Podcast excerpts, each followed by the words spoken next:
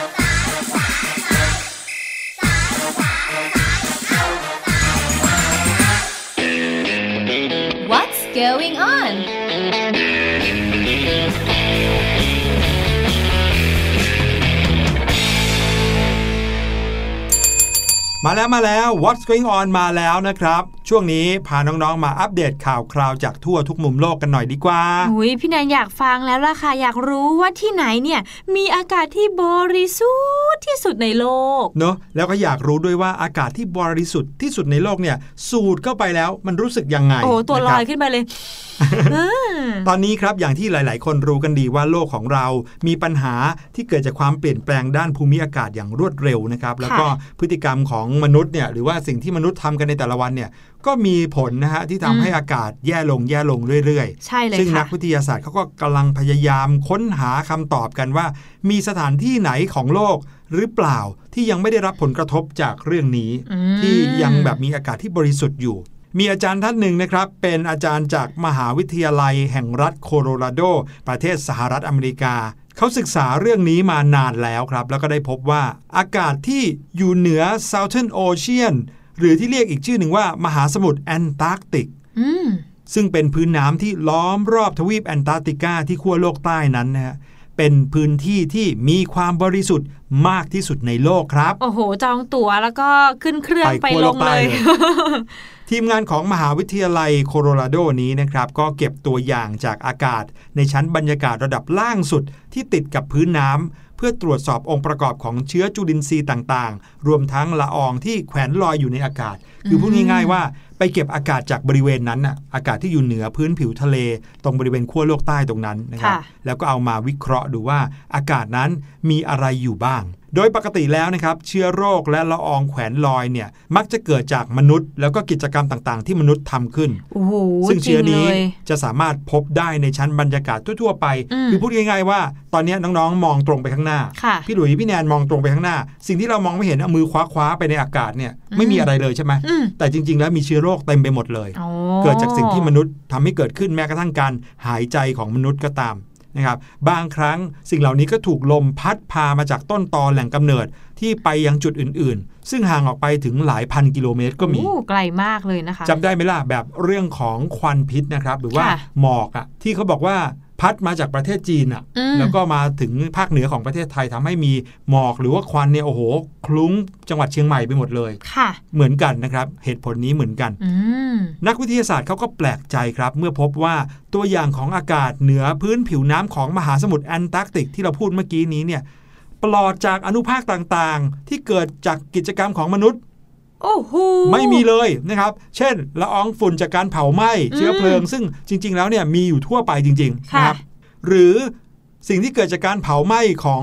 เชื้อเพลิง ฟอสซิล ต้นไม้หรือว่าป่าอืก็ไม่มีเลยนะครับ รวมไปถึงสิ่งที่เผาไหม้จากกระบวนการผลิต หรือการใช้ปุ๋ย หรือแม้กระทั่งนะครับละอองต่างๆ ที่เกิดจากการทิ้งน้ำเสีย ก็ไม่มีเลยอูทุกอย่างนี่ล้วนแล้วแต่อยู่ในกิจวัตรกิจกรรมของมนุษย์ทั้งนั้นเลยใช่นะคะแต่ไม่มีเลยหาไม่ได้เลยในบริเวณนั้นโอ้นะโหครับสุดยอดมาก นักวิจัยเขาก็รายงานด้วยว่า มหาสมุทร Southern Ocean หรือว่ามหาสมุทรแอนตาร์กติกนะครับที่ล้อมรอบทวีปแอนตาร์กติกาที่ขั้วโลกใต้นี้ ดูเหมือนจะเป็นหนึ่งในพื้นที่เพียงไม่กี่แห่งของโลก ที่ไม่ได้รับผลกระทบจากมลภาวะที่มาจากการใช้ชีวิตของมนุษย์ ทั้งในอดีตและปัจจุบันเลย ค่ะ คือเรียกได้ว่านานนับร้อยปีมาแล้วก็ไม่เคย มีกิจกรรมของมนุษย์ หรือว่าผลจากกิจกรรมของมนุษย์ที่ไหลมากระทบถึงตรงนี้เลยอืมและอากาศจากแหล่งที่อยู่อาศัยของมนุษย์ที่อยู่ใกล้เคียงตรงนั้นนะครับ ไม่ว่าจะเป็นในทวีปอเมริกาใต้ หรือทวีปออสเตรเลียที่อยู่ห่างออกไปหลายพันกิโลเมตร ก็ไม่สามารถไปไกลถึงจุดนั้นได้ครับ ค่ะ นั่นก็เลยเรียกได้ว่าเป็นแหล่งที่บริสุทธิ์ผุดพอง ปราศจากสิ่งต่างๆ ที่เกิดจากน้ำมือมนุษย์ทั้งหมดเลยอืมพี่หลุยคะ พี่แนนเปลี่ยนใจแล้วฮะพี่แนนขอไม่ไปแล้วดีกว่าค่ะอ้าวทำไมพี่ล่ะแนครันบลองมานึกนึกดูถ้าสมมติว่า ตรงนั้นเนี่ยเป็นพื้นที่ที่บริสุทธิ์แล้วก็ดีที่สุดในตอนเนี้ยถ้ามีมนุษย์เข้าไปอย่างพี่แนนไปหนึ่งคนน่ะไม่เท่าไหร่ ครับ แต่ถ้ามีคนคิดเหมือนพี่แนนสักร้อยสักพันสักหมื่น แล้วก็เริ่มเยอะขึ้น แน่นอนว่ามลพิษเนี่ยมันอาจจะเกิดขึ้นจากคนน่ะ แล้วก็ตามไป ใช่แล้วสุดท้ายที่แห่งนั้นที่มีความบริสุทธิ์ที่สุด มันก็จะหายไปค่ะ ก็เลยกลายเป็นเหมือนพื้นที่อื่นๆ ทั่วไปใช่ไหมใช่ค่ะ งั้นเราเนี่ยมารณรงค์ให้พื้นที่ที่เราอยู่นี่แหละมันดีขึ้นดีกว่า ใช่ ดีกว่าที่เราจะย้ายไปที่อื่นย้ายไปที่นู่นที่นี่เพื่อไปเอาอากาศดีๆ จากที่นั่นค่ะ ใช่ครับ ซึ่งเรื่องนี้นะครับก็ถือว่าเป็นข่าวดี เพราะว่ามลภาวะในอากาศสามารถพบได้ในทุกพื้นที่ทุกทวีปที่มีมนุษย์อาศัยอยู่ และก็เป็นสาเหตุหลักของการเสียชีวิตของมนุษย์นะครับถึงประมาณ 7 ล้านคนต่อปีโอ้ปรากฏว่าพื้นที่บริเวณนั้นเนี่ยก็มีอากาศที่บริสุทธิ์นะครับ แต่ก็อย่างที่บอกมีอากาศบริสุทธิ์อยู่ก็เพราะว่าไม่มีมนุษย์อาศัยอยู่ที่นั่นนั่นเองนะจริงครับค่ะ มาถึงอีกหนึ่งข่าวครับ อันนี้เป็นข่าวของการค้นพบซากฟอสซิลที่มีอายุยาว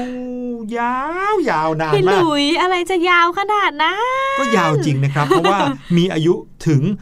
220 ล้านปีครับ โอ้โอ้ยาวไหมยาวยาวจริงยาวค่ะจริงนะครับข่าวนี้มาจากสำนักข่าวซินหัวของจีนครับเขาบอกว่าอุทยานทางธรณีวิทยาแห่งชาติกวนหลิงฟอสซิล ที่ตั้งอยู่ในอำเภอกวนหลิงมณฑลกุ้ยโจวทางตะวันตกเฉียงใต้ของจีน เขามีการจัดแสดงซากฟอสซิลของสิ่งมีชีวิตในทะเลยุคโบราณ ค่ะ ที่เรียกว่าพับพลึงทะเลครับพับพลึงทะเลเหรอพี่หลุยใช่ มันเป็นยังไงอะเนาะพูดว่าพับพลึงทะเลฟังแล้วรู้สึกเหมือนเป็นพืชเป็นต้นไม้อะไรอย่างนี้ใช่ไหมอ๋อที่อยู่ในทะเล แต่ว่าเจ้าพับพลึงทะเลนะครับ จริง ๆ แล้วเขามีชื่อที่เป็นชื่อวิทยาศาสตร์อยู่เหมือนกันนะครับ ชื่อวิทยาศาสตร์เขาคือไครตอนครับ จัดเป็นเอ็กไคโนเดิม หรือว่าไฟลัมหนึ่งของสัตว์ที่ไม่มีกระดูกสันหลังอืมชื่อพับพลึงทะเลแต่จริงๆแล้วเป็นสัตว์นะ ไม่ได้เป็นพืชค่ะซากฟอสซิลของเขาปรากฏขึ้นครั้งแรกในช่วงต้นยุคแคมเบรียนครับ ก็คือยุคเมื่อประมาณสัก1ถึง2ล้านปีที่ผ่านมาโอ้มีลำตัวคล้ายกับดอกไม้และแขนมากมาย เหมือนกิ่งก้านสาขาของต้นไม้ รวมไปถึงเปลือกหินปูนอยู่บนผิวนอก รูปลักษณ์ของเขาก็คล้ายพืชแต่จริง ๆ แล้วเขาเป็นสัตว์ นะครับอืมเพื่อที่จะปกป้องฟอสซิลที่ค้นพบเหล่านี้เนี่ยนะครับนักฟื้นฟูก็ได้สร้างสภาพแวดล้อมที่คล้ายทะเลทรายขึ้นมา ให้ก้อนหินได้ผุกร่อนตามธรรมชาติ จนฟอสซิลผุดโผล่ออกมาเองอ๋อ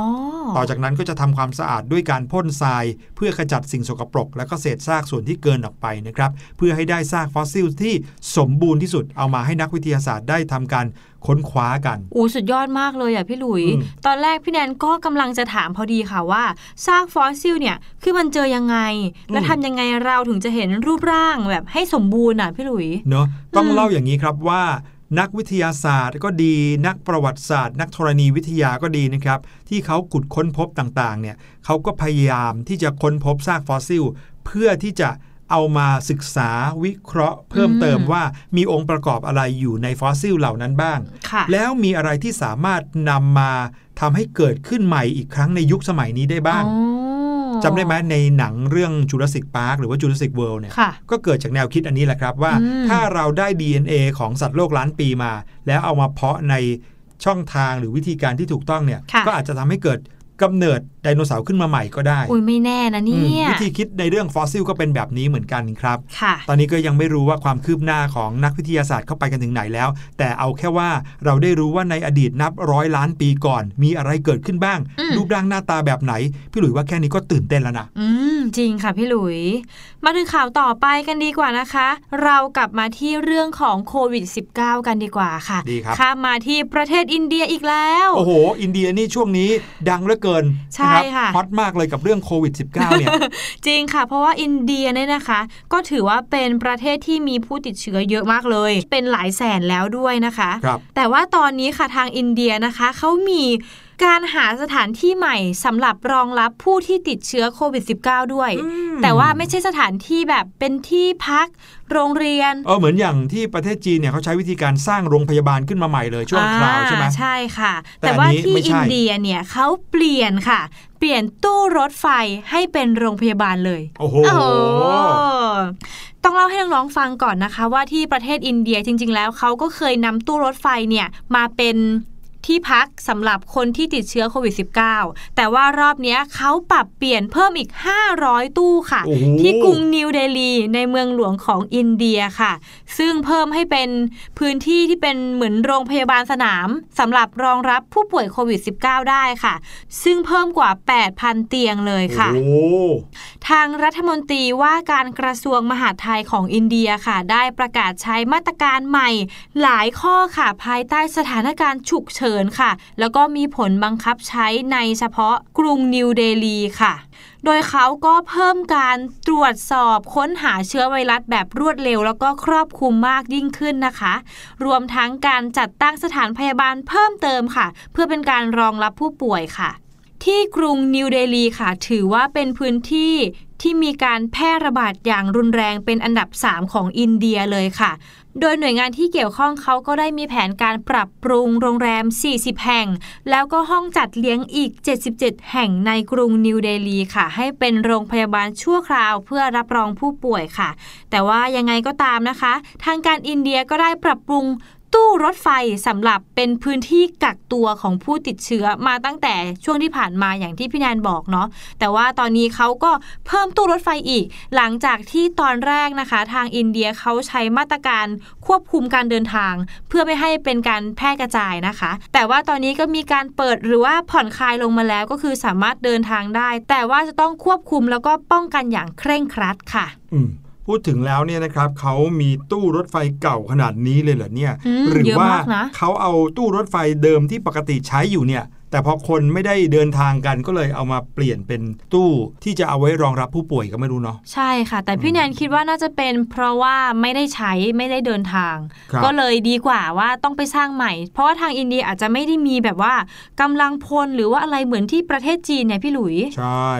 ตอนนี้เนี่ยประเทศอินเดียก็ถือเป็นประเทศที่อันดับต้น ๆ เลยแหละใช่ของค่ะจำนวนผู้ติดเชื้อนะครับ แล้วก็แต่พี่หลุยเชื่อว่าที่เขาเยอะก็เพราะว่าคนของประเทศเขาว่าเยอะอืมถ้าน้องๆเคยเห็นภาพนะครับ เป็นภาพของ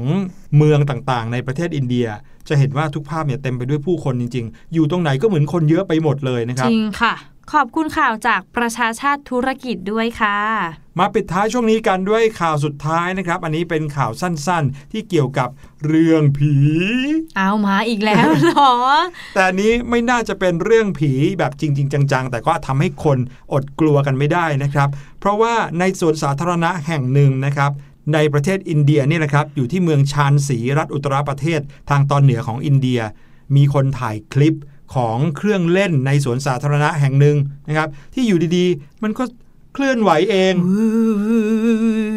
เป็นเครื่องออกกำลังกายครับ ที่อยู่ในโซนกลางแจ้งเครื่องหนึ่งเกิดเคลื่อนไหวขยับขึ้นลงได้เอง โอ้โห พอมีคนถ่ายคลิปนี้เผยแพร่ออกไปปรากฏว่าตำรวจนะครับ ก็ได้รับแจ้งเหตุเลยต้องนำกำลังเข้ามาตรวจสอบกันใหญ่เลย โอ้โหงงเลย เรื่องผีก็ต้องให้ตำรวจมาตรวจสอบแล้วค่ะใช่เนี่ครับยว่าเป็นผีจริงหรือเปล่านะครับอ๋อจากคลิปที่ตำรวจ ไปตรวจจุดเกิดเหตุนะครับเมื่อช่วงกลางเดือนมิถุนายนที่ผ่านมาก็เห็นว่าเป็นเครื่องออกกำลังกายแบบนั่งคู่ที่มีคานโยกสำหรับดึงนะครับเพื่อจะยกน้ำหนักตัวผู้เล่นอ๋อโยกไปมาซ้ายขวา ถ้าน้องๆ อยากนึกภาพว่าเป็นยังไงออกเนี่ยก็ไปที่สวนลุมก็ได้ หรือไม่ก็นึกถึงภาพ ของเครื่องออกกำลังกายที่สวนลุมอะค่ะเป็นแบบนั้นเหมือนกันเลยนะครับ ปรากฏว่าในเวลากลางคืนนะครับ เครื่องเล่นนี้หรือว่าเครื่องออกกำลังกายชิ้นนี้เนี่ยกลับขยับขึ้นลงได้เองทั้งสองฝั่งอืมแถมยังเคลื่อนไหวด้วยความเร็ว คล้ายกับมีคนกำลังเล่นเครื่องเล่น เครื่องออกกำลังกายนี้อยู่โอ้โหทั้งทั้งๆที่เป็นตอนค่ำแล้วก็ไม่มีใครอยู่ในสวนสาธารณะเลยคร้รัอบนมากเลย แต่ว่าอย่างที่บอกครับเจ้าหน้าที่เขาก็ตรวจสอบกัน พบว่า เหตุการณ์นี้ไม่ใช่เหตุการณ์เหนือธรรมชาตินะครับค่ะหรือว่าเครื่องออกกำลังกายมีผีสิงอยู่หรือเปล่าเออออกมาแอบเล่นกีฬา ออกกำลังกายตอนกลางคืนหรือเปล่า แต่เป็นเพราะว่า เครื่องออกกำลังกายเครื่องนี้ มีการหยอดน้ำมันตามข้อต่อของเครื่องที่ดีมากอ๋อและเผลอๆดีมากเกินไปซะด้วยนะครับอืมมันเลื่อนไหลนี่เองอืมแค่แตะเบาๆ หรือบางทีนะครับ ลมแรงหน่อยพัดมาเนี่ยก็ทำให้เครื่องออกกำลังกายชิ้นเนี้ยโยกไปโยกมาแล้วล่ะโอ้คโหรับนี่สงสัยต้องโทษคนมาซ่อมบำรุงอืมที่เขาเนี่ยหยอดน้ำมันเยอะเกินไป อาจจะหล่อลื่นแบบทำให้เครื่องเล่นเนี่ยแบบมันลื่นเกินใช่พอแค่ครับมีคนแตะปึ้งใช่ไหมคะถูกแล้วมันก็แบบขยับปึ้งตึงตึงตึงเหมือนมีคนดึงเล่นอยู่ตลอดเวลา ถูกต้องครับ แต่ว่าอย่างที่บอกนะครับว่าตามคลิปวิดีโอที่เขาเอามาถ่ายกันเนี่ยค่ะก็เห็นภาพเครื่องเล่นเนี้ยกำลังเคลื่อนไหวอยู่อย่างรวดเร็วนะ เหมือนกับมีคนใช้น้ำหนักอยู่บนเครื่องนั้นอืมแต่จริง ๆ แล้วเนี่ยถ้าเกิดว่าดูคลิปจนจบจนเต็มคลิปเนี่ยก็จะเห็นว่าเครื่องนั้นจะค่อยๆ เบาลงเบาลงแล้วก็หยุดลงในที่สุดอ๋ออมซึ่งแตกต่างกันนะครับกับการเคลื่อนไหวในแบบที่มีคนอยู่บนเครื่องนั้นจริงๆ เพราะฉะนั้นก็เลยหายสงสัยกันไปกับเหตุการณ์นี้ครับ โอ้โห พี่หลุยคะอย่าพูดแต่ที่อินเดียที่ประเทศไทยเมื่อช่วงสองสัปดาห์ก่อนครับพี่แนันก็เห็นข่าวข่าวหนึ่งค่ะ เป็นรถเข็นอืมที่หน้าโรงพยาบาลแห่งหนึ่ง ซึ่งอยู่ดีๆ มันเข็นไปได้เองอะ่ะ แล้วเหมือนมันอืมเขาเรียกว่าอะไรอะ่ะเลี้ยวด้วยอะ่ะแล้วฮะมันเลี้ยวเองอะค่ะพี่หลุย ไม่ใช่เรื่องแปลกไม่ใช่เรื่องแปลกคือเป็ทุกคนก็ตกใจเหมือนกันเป็นอืมอะไรประมาณนี้แหละ ครับผมเอาเป็นว่าใครก็ตามนะครับ ที่เห็นเครื่องเล่นเครื่องออกกำลังกายอุปกรณ์หรือแม้แต่รถเข็นแบบที่พี่ดีแนนว่าเนี่ยนะครับค่ะขยับขยื่นเคลื่อนไหวเอง อย่าเพิ่งตกใจอืมนะครับถ่ายคลิปไว้ก่อน ถ่ายคลิปไว้ไม่ใช่อะไรนะ เอาไว้มาดูซ้ำอืมเพื่อจะได้ดูว่าอ๋อมันอาจจะเป็นเพราะสาเหตุนี้ก็ได้นะครับ ใช่แล้วค่ะอย่าเพิ่งตกใจไปเอาละครับ เดี๋ยวพาน้องๆ ไปพักฟังเพลงกันสักครู่ก่อนนะครับ ช่วงหน้ากลับมารู้หรือไม่กับพี่ลูกเจี๊ยบกันครับ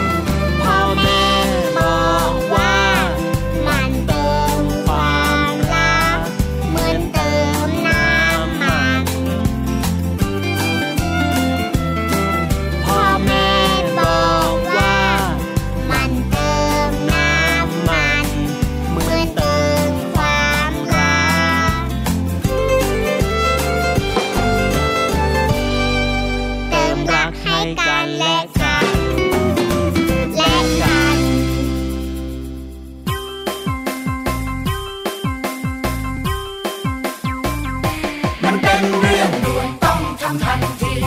มันเป็นเรื่องด่วนต้องทำเดี๋ยวนี้ ต้องทำเดี๋ยวนี้ด่วนกระดาษมันเยอะก็เธอชอบทิ้ง ขวดแก้วมันเยอะก็เธอชอบใช้ โลหะก็เยอะ พลาสติกก็แย่แย่แน่แน่บอกว่าแย่แน่แน่แย่แน่แน่ฉันบอกว่าแย่แน่แน่ถ้าเราไม่แย่ ก่อนทิ้งทุกสิ่ง จะเป็นขยะกองโตๆแยกแยกแยกแยกก่อนทิ้งมีหลายสิ่งที่ยังดี แยกแยกแยกเอาไปรีไซเคิลทำเป็นของ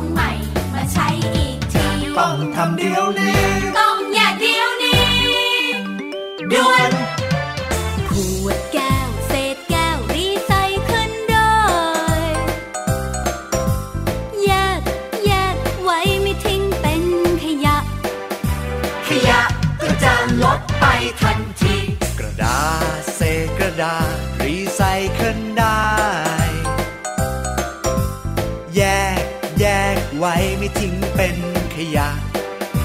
ขยะก็จะลดไปทันที พลาสติก เศษพลาสติกรีไซเคิลได้ แยก แยกไว้ไม่ทิ้งเป็นขยะ ขยะก็จะลดไปทันที กระป๋องเศษโลหะรีไซเคิลได้ แยก แยกไว้ไม่ทิ้งเป็นขยะข ยะก็จะลดไปทันที แก้วนี่แยกแก้ว กระดาษนะแยกกระดาษ พลาสติกนะแยกพลาสติก โลหะนะแยกโลหะ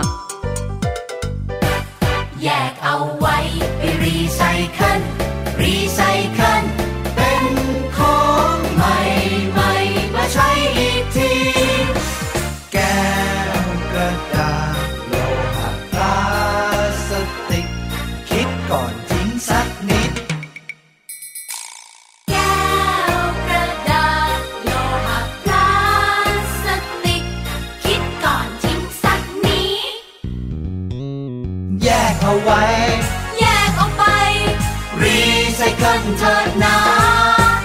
ทำง่ายก็ช่วยกันได้ทำง่ายๆให้โลกเขียวสะอาดตา เข้าสู่ช่วงที่ 2 ของรายการเสียงสนุกครับ เย่ๆ ช่วงนี้แน่นอนครับ คนที่จะมาเจอกับน้องๆ ก็คือพี่ลูกเจี๊ยบนั่นเอง ใช่แล้วค่ะ พี่แนนครับ ค่ะ เวลาที่พี่แนน ไปซื้อของแล้วได้เงินทอนเป็นเหรียญสลึงเหรียญ50 ตังค์กลับมาเนี่ยพี่แนนทำไงฮะ พี่แนนเหรอก็จะเก็บไว้ในกระปุกกระปุกหนึ่งค่ะครับที่เป็นกระปุกรวมเกี่ยวกับเหรียญ50 ตังค์25 ตังค์โดยเฉพาะ75 ตังใช่ไหมค์ใช่ค่ะอืม แล้วเก็บไว้ทำอะไรฮะ ไม่รู้เหมือนกันนะหวังเอว่าวันหนึ่งอาจจะเอาไปใช้ได้หรืเอออแลกมันจะได้มีใช่ไหมแบบว่าการจ่ายบางครั้งค่าน้ำค่าไฟอืมมันจะมีเศษสลึงเราก็บางหยิบครั้ไปงใช้เราก็ได้จะหยิบไปใช้แต่น้อยมากค่ะที่จะได้ใช้ วันนี้ครับพี่ลูกเจี๊ยบจะพาน้องๆไปรู้จักกับประโยชน์ของเหรียญสลึงอีกแบบหนึ่งเป็นแบบที่ว้าวว้าวสุดๆเลยอุ๊ยรู้หรือไม่กับพี่ลูกเจี๊ยบ วัสดีค่ะ สวัสดีชาวเสียงสนุกทุกคนนะคะ ต้อนรับเข้าสู่ช่วงรู้หรือไม่กับพี่ลูกเจี๊ยบค่ะ วันนี้เนี่ยพาทุกคนมาออกแดดกันสักหน่อยนะคะ เพราะว่าพี่ลูกเจี๊ยบตั้งใจจะตัดดอกไม้ในสวนเนี่ยไปใส่แจกันไว้ในบ้าน เวลาที่เห็นดอกไม้อยู่ในบ้านเนี่ยสดชื่นสดชื่นค่ะ แต่ว่าเมื่อก่อนเนี้ยเนี่ยนะคะ พี่ลูกเจี๊ยบเนี่ยไม่กล้าที่จะเอาดอกไม้เนี่ยมาใส่ใจกันไว้ในบ้านสักเท่าไหร่หรอกค่ะ เพราะว่าแป๊บเดียวก็เหี่ยวแล้วแต่พี่ลูกเจี๊ยบเนี่ยแอบไปรู้ทริคเด็ด ๆ มาค่ะ น้องๆรู้หรือไม่คะว่าเหรียญสลึงที่เราเก็บออมเนี่ยนะคะ สามารถช่วยให้ดอกไม้ของเราเนี่ยยังคงสดอยู่ได้นานตราบนานเท่านานเลยแหละค่ะ การนำเหรียญสลึงใส่ในแจกันเนี่ยนะคะ ช่วยให้ดอกไม้ของเราเนี่ยสามารถที่จะสดอยู่ทนได้นานเลยล่ะค่ะเนื่องจากว่าในเหรียญสลึงเนี่ยนะคะ มีส่วนผสมที่เป็นทองแดงค่ะ เจ้าทองแดงเนี้ยละค่ะ จะช่วยยับยั้งการเจริญเติบโตของเชื้อแบคทีเรีย ซึ่งเป็นสาเหตุสำคัญที่ทำให้ดอกไม้เหี่ยวเฉาค่ะ ดังนั้นครั้งหน้านะคะ ถ้าเกิดว่าได้ดอกไม้สวยๆมา บางทีเราได้มาจากกระเช้าดอกไม้เนาะโอ้โห อยากจะเก็บไว้ดูนานๆเนี่ยลองดูค่ะ เรียรายคนละสลึงสองสลึงนะคะ จากทุกคนในบ้านค่ะ มาใส่ในใจการดอกไม้ดูพี่ลูกเจี๊ยบการันตีเลยแหละค่ะว่าดอกไม้ของเราจะอยู่ให้เราสดชื่นได้นานเลยละค่ะนอกจากนั้นนะคะยังมีของใกล้มือใกล้ตัวอื่นๆอีกนะคะ ที่เราสามารถทำได้ค่ะ เพื่อที่จะยืดอายุดอกไม้ ให้คงความสดชื่นได้ยาวนานนะคะ นั่นก็คือการใช้ยาแอสไพรินนั่นเองค่ะ วิธีการก็ง่ายมากเลยค่ะ เพียงแค่บดยาแอสไพรินแล้วละลายในน้ำสะอาดค่ะ จากนั้นก็นำไปใส่ในใจกันดอกไม้ค่ะ วิธีนี้จะทำให้ดอกไม้สดชื่นได้นาน โดยเฉพาะดอกกุหลาบค่ะ เพราะว่าเจ้าตัวแอสไพรินเนี่ยนะคะจะช่วยฆ่าเชื้อในน้ำทำให้น้ำสะอาดทำให้ก้านของดอกไม้ไม่เน่านั่นเองค่ะแต่ถ้าบ้านไหนนะคะไม่มียาแอสไพรินเข้าครัวเลยค่ะ พี่ลูกเจี๊ยบมั่นใจว่าทุกบ้านจะต้องมีน้ำตาลทรายอย่างแน่นอน ใช้น้ำตาลแค่ประมาณ 3 ช้อนโต๊ะเท่านั้นค่ะ แล้วก็ผสมน้ำส้มสายชูลงไปสักหนึ่งช้อนโต๊ะค่ะ น้ำตาลเนี่ยทำหน้าที่เป็นอาหารของดอกไม้ แล้วก็ช่วยเติมความชุ่มชื้นให้ดอกด้วยค่ะ ส่วนน้ำส้มสายชูเนี่ยก็จะช่วยป้องกันการเกิดแบคทีเรียในน้ำนั่นเองค่ะ แล้ววิธีที่พี่ลูกเจี๊ยบกำลังจะพูดอันนี้ค่ะ ไม่น่าเชื่อเลย นั่นก็คือการใช้น้ำยาซักผ้าขาวค่ะ ให้ผสมน้ำยาซักผ้าขาวนะคะ ประมาณครึ่งช้อนชากับน้ำตาล 1 ช้อนโต๊ะค่ะ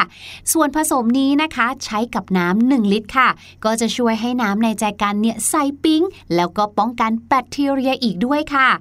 ทั้งหมดทั้งมวลนี้นะคะ ถ้าหายยากจริง ๆ หรือหาไม่ได้จริง ๆ ค่ะ มาที่วิธีสุดท้ายของพี่ลูกเจี๊ยบค่ะ นั่นก็คือน้ำอุ่นค่ะ หลังจากที่เราตัดดอกไม้แล้วนะคะ ก็ให้นำดอกไม้ไปแช่ในน้ำอุ่นค่ะ อุ่นอยู่ที่อุณหภูมิประมาณ 38-43 องศาเซลเซียสค่ะ น้ำอุ่นขนาดนี้นะคะ จะช่วยให้กานดอกเนี่ยดูดน้ำได้เร็วขึ้นค่ะ เป็นการชดเชยน้ำให้กับดอกไม้ได้อย่างดีเลยค่ะ โดยปริมาณของน้ำเนี่ยนะคะ ให้อยู่บริเวณโคนก้าน หรือเหนือก้านนิดหน่อยค่ะ แล้วก็อย่าลืมสังเกตด้วยนะคะว่าน้ำเนี่ยพร่องลงไปหรือว่าลดลงไปเยอะมากน้อยแค่ไหนค่ะ เพราะว่าดอกไม้บางชนิดเนี่ยก็ดูดน้ำได้มากแล้วก็เร็วด้วยค่ะ ถ้าเกิดว่าน้ำเนี่ยมากเกินโคนดอกก็อาจจะทำให้ดอกไม้เน่าได้ค่ะ หรือถ้าน้อยจนเกินไปเนี่ยก็อาจจะทำให้ดอกไม้นั้นอยู่ได้ไม่นานเช่นเดียวกันค่ะ นอกจากนั้นนะคะ ใครที่อยากจะเร่งให้ดอกกุหลาบตูมเนี่ยบานไวๆเนี่ยก็สามารถใช้น้ำอุ่นได้เช่นเดียวกันค่ะ ขอขอบคุณเรื่องราวสนุกสนานน่ารู้ดีๆ แบบนี้นะคะ จากเว็บไซต์บ้านและสวนด้วยค่ะ ส่วนวันนี้หมดเวลาของพี่ลูกเจี๊ยบแล้ว เจอกันใหม่ครั้งหน้า สวัสดีค่ะ รู้หรือไม่กับพี่ลูกเจี๊ยบโอ้โห พี่แนนครับ ค่ะ รีบกลับบ้านเลยนะครับอืมไปเอาเหรียญสลึงใช่ไหมอืมเหรียญห้าสิบตังค์ของพี่แนนเนี่ยมาใส่ในจักรันเดี๋ยวนี้เลย นั่นสิคะพี่หลุย พี่แนนไม่เคยรู้มาก่อนเลยว่าเหรียญที่พี่แนนเก็บมาตั้งเยอะแยะเนี่ย จะมีประโยชน์ขนาดนี้ อืมแต่ว่าใส่ไม่ต้องเยอะนะ เหมือนพี่ลูกเจี๊ยบบอกอืมไม่ต้องแบบว่าใส่ทีเต็นึมงเป็นสิบสิบเหรียญขนาเต็ดมนั้เจนกันนะคะ ครับผมขอบคุณพี่ลูกเจี๊ยบมากๆเลยนะครับกับเรื่องราวที่เอามาฝากกันในวันนี้ เดี๋ยวเราไปพักสักครู่ก่อนครับ ฟังเพลงกันให้เพราะๆช่วงหน้ากลับมาเข้าห้องเรียนสายชิวกันครับ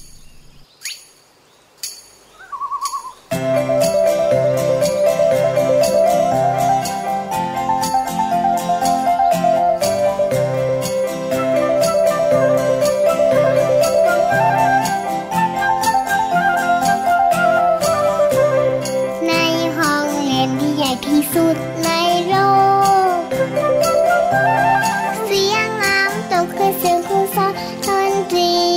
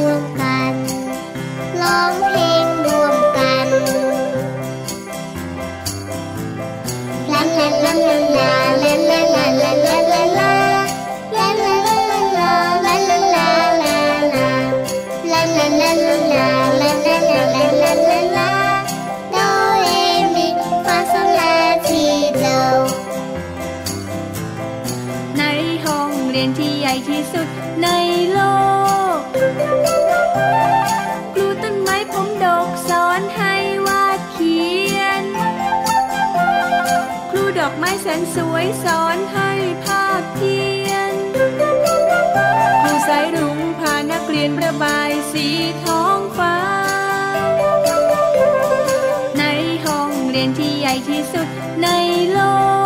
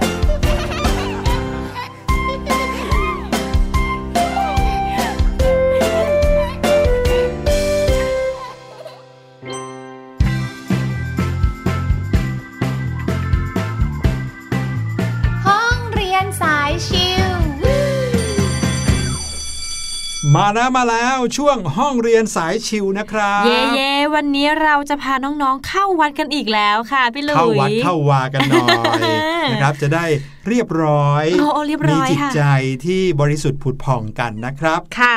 ไม่ขนาดนั้นนะครับเป็นเรื่องราวของศาสนสถานครับน้องๆหลายๆ คนเนี่ยที่อยู่ในห้องเรียนวิชาสังคม คงจะได้รู้แล้วว่า คุณครูก็มักจะสอนพวกเราว่า ศาสนสถานคืออะไรใช่ไหมอืมศาสนวัตถุคืออะไร วันนี้ยังมีคำว่าศาสนาบุคคลด้วยค่ะอ่าเราจะพาน้องๆ ไปรู้จักกันครับว่า ศาสนสถาน ศาสนาวัตถุ แล้วก็ศาสนาบุคคลเนี่ยคืออะไรอืมแล้วทั้ง 3 อย่างเนี้ยของแต่ละศาสนาเรียกว่าอะไรบ้างค่ะ อย่างแรกต้องบอกก่อนว่าศาสนาวัตถุคืออะไรนะครับ จริงๆแล้วเนี่ยคำแต่ละคำนั้นก็มีความหมายที่ตรงตัวมากเลยค่ะศาสนาวัตถุก็หมายถึงวัตถุที่มีอยู่ในศาสนานั้นนะครับอืมซึ่งส่วนใหญ่แล้วก็ต้องเป็นวัตถุที่อันเป็นที่เคารพบูชาอืมนะครับ รู้เลยว่าต้องเป็นเรื่องราวของศาสนานั้น และผู้คนให้ความเคารพบูชานะครับ ส่วนศาสนสถานก็คือสถานที่ของศาสนานั้น ที่ส่วนใหญ่แล้วก็มีหน้าที่ที่จะใช้ประกอบพิธีกรรมทางศาสนาค่ะ และสุดท้ายศาสนาบุคคลก็คือบุคคลที่เป็นตัวแทนของศาสนานั้นๆ ส่วนใหญ่ก็หมายถึงนักบวชนั่นเองนะครับ ใช่แล้วค่ะ ศาสนาแรกที่เราจะพูดถึงก็คือศาสนาพุทธนะคะ และศาสนาวัตถุของศาสนาพุทธก็คือ พระพุทธรูปใช่และก็พระไตรปิฎกค่ะ ครับผมสังเกตได้ว่า ทุกๆ แห่งเลยนะครับ ที่มีคนนับถือศาสนาพุทธนะครับค่ะก็จะมีพระพุทธรูป ใช่แล้วอย่างที่บ้านของเราก็ยังมีอืมพระพุทธรูปเหมืเอาอนไว้กันเคารพบูชาครับ ใช่แล้วค่ะ ส่วนศาสนสถานของศาสนาพุทธก็คือวัด หรือว่าข้างในวัดก็มีโบสถ์ศาลาการเปลี่ยนที่เป็นที่พักของพระสงฆ์แล้วก็ประกอบพิธีทางศาสนาค่ะ ครับผมเมื่อกี้นี้พูดถึงพระสงฆ์ใช่ไหมครับ พระสงฆ์ก็เป็นศาสนาบุคคลใช่ของแล้วศาสนาพุทธนะครับที่ทำหน้าที่สืบต่อพระพุทธศาสนา ศาสนาต่อไปค่ะก็คือศาสนาอิสลามค่ะ ศาสนาวัตถุของศาสนาอิสลามก็คือคัมภีร์ค่ะ หรือที่เรารู้จักกันดีในชื่อคัมภีร์อันกุรอานค่ะส่วนศาสนสถานของศาสนาอิสลามนะครับ เราก็เรียกว่ามัสยิดครับอืมและศาสนาบุคคล ของศาสนาอิสลามก็คืออิหม่ามนะครับถ้าเกิดว่าเป็นที่เคารพของหมู่บ้านหรือว่าของชุมชนนั้น เราก็จะเรียกเขาว่าโตะอิหม่ามอืมทำหน้าที่เป็นผู้นำในการประกอบพิธีกรรมทางศาสนาครับ ใช่แล้วค่ะ ศาสนาต่อไปก็คือศาสนาคริสต์ค่ะ ศาสนาวัตถุของศาสนาคริสต์ก็คือคัมภีร์ไบเบิลค่ะ หรือจะเป็นไม้กางเขน รูปปั้นพระเยซู อันนี้เรามักจะเห็น บ่อยๆ เลยนะครับ ในโบสถ์ของศาสนาคริสต์ใครที่ได้เคยมีโอกาสเข้าไปในโบสถ์ของศาสนาคริสต์เนี่ยก็จะเห็นเลยมีรูปปั้นใช่ไหมครับค่ะพระเยซู รูปไม้กางเขน รูปปั้นของพระแม่มารียา ใช่ เยอะมากเลยนะครับ จะเห็นได้ชัดว่าเนี่ยคือศาสนาวัตถุอันเป็นที่เคารพบูชาของคริสตศาสนิกชนนะครับ ส่วนศาสนสถานที่พูดถึงเมื่อกี้นี้ก็คือ โบสถ์ค่ะ และศาสนาบุคคลเราก็จะเรียกเขาว่าบาทหลวงนั่นเองค่ะ ซึ่งบาทหลวงเขาจะทำหน้าที่เป็นผู้นำในการประกอบพิธีกรรมทางศาสนาของศาสนาคริสต์ค่ะ ศาสนาสุดท้ายที่เราเอามาคุยกันในวันนี้นะครับก็คือ ศาสนาพราหมณ์ฮินดูครับศาสนาวัตถุอันเป็นที่เคารพบูชาของศาสนาพราหมณ์ฮินดูก็คือเทวรูปอืมเนื่องจากศาสนาพราหมณ์ฮินดูเนี่ยเขาจะนับถือเทพเจ้าใช่ไหมครับค่ะดังนั้นเทวรูปหรือว่ารูปปั้นของเทพเจ้าเนี่ยจึงเป็นที่เคารพบูชามาก นอกจากนั้นยังมีคัมภีร์พระเวทด้วย มีศาสนสถานที่เป็นสถานที่ประกอบพิธีกรรมทางศาสนาเนี่ยเราก็เรียกว่าโบสถ์เหมือนกันค่ะนะครับแต่อาจจะเรียกว่าโบสถ์พราหมณ์ เทวสถาน เทวสถานเนี่ยพูดง่ายๆก็คือเป็นสถานที่ของเทพอืมแล้วก็มีพราหมณ์ เป็นศาสนาบุคคลครับทำหน้าที่เป็นผู้นำในการประกอบพิธีกรรมทางศาสนา ซึ่งพราหมณ์นี้นะครับ ก็ปรากฏมีชื่ออยู่ตั้งแต่ในสมัยโอ้โหอดีตการนานนับพันปีเลย ใช่ และทั้งหมดนั่นก็คือห้องเรียนสายชิวในวันนี้ค่ะ หวังว่าน้องๆ เนี่ยจะจำศาสนาวัตถุ ศาสนาสถาน แล้วก็ศาสนาบุคคลของแต่ละศาสนาได้นะคะ วันนี้รายการเสียงสนุกหมดเวลาแล้วนะครับ เราต้องคู่ขอลาน้องๆ ไปก่อน พบกันใหม่คราวหน้า หรือว่าทุกเวลาที่คิดถึงกันทางไทย PBS Podcast วันนี้ลาไปแล้ว สวัสดีครับ สวัสดีค่ะ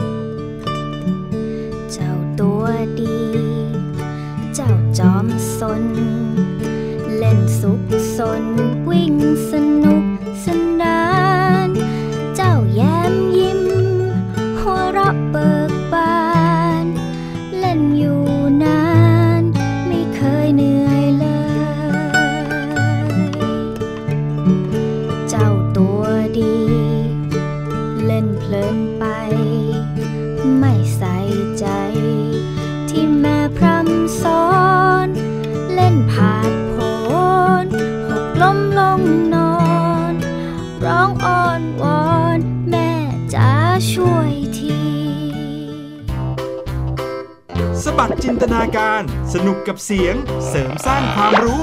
ในรายการ